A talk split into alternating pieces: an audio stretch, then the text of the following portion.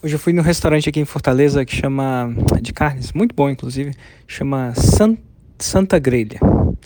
E eu tava lá, tava almoçando, enfim, almocei. Aí. É, um serviço muito bom, inclusive. É, eu pedi a conta, na verdade, pedi um café. Aí quando o café tava demorando um pouquinho para chegar, quando. Antes de chegar o café, chega uma sobremesa, inclusive também muito boa, que é tipo uma alguma coisa de tapioca, uma cocada com sorvete de coco, é uma coisa muito boa. E tava escrito assim: 6 e 7 o melhor. E, enfim, eu acredito que a gerência do restaurante, ou mesmo o garçom, reconheceu e, enfim, fizeram super gentileza de trazer isso. Foi mó bom também. Inclusive, tá uma delícia a sobremesa. O que, que isso tem a ver com o seu 6 em 7? Tem a ver muita coisa. Tem um aprendizado muito interessante nisso. É, depois de um tempo onde eu comecei a ensinar a fazer 6 em 7, absolutamente, não absolutamente não, tô exagerando. Quase tudo que eu falo inclui 6 em 7. E já faz um tempinho que eu faço isso. Tal que as pessoas não só sabem quem eu sou, mas sabem que o que, que eu ensino. Isso é espontaneamente, espontaneamente associado comigo.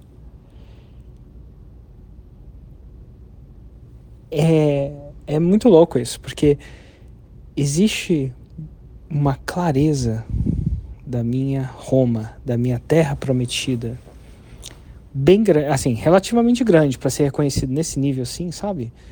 Com a minha audiência.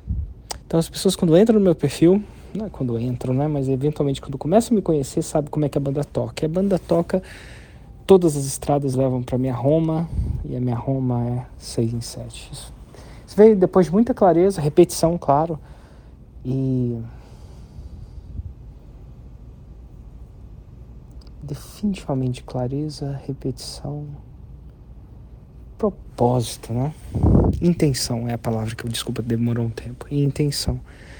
E é massa isso, porque quando as pessoas começam a te confundir com a sua Roma, ficou claro para elas por que, que elas estão te seguindo, eventualmente, né? Ou um dos motivos principais porque elas estão te seguindo. Então, é, é, legal que às vezes acontece uma hora ou outra de, de eu ser reconhecido, assim, nada que aconteça tanto, assim, também não. Mas, assim, às vezes acontece, a pessoa fala assim, você é o cara da internet, né? Como é que você chama? E eu geralmente procuro não dizer, assim, não de cara, não por arrogância ou alguma coisa assim, só para entender é, o que, que ficou na mente delas, como é que elas me lembram, né? A primeira impressão. O. Aí eles tentam falar o nome, não conseguem falar o nome. Ah, você é o cara do 6 em 7.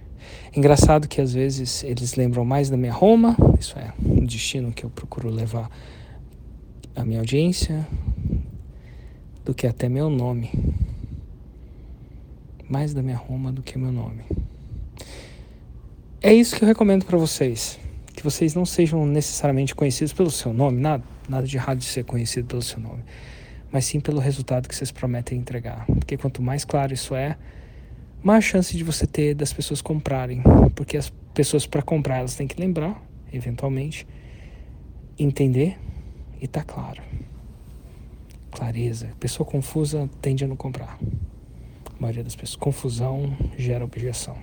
É a objeção, inclusive. Tenha clareza daquilo que você quer ensinar. Repita. Isso vai tender a ficar na mente da sua audiência. Fica a dica.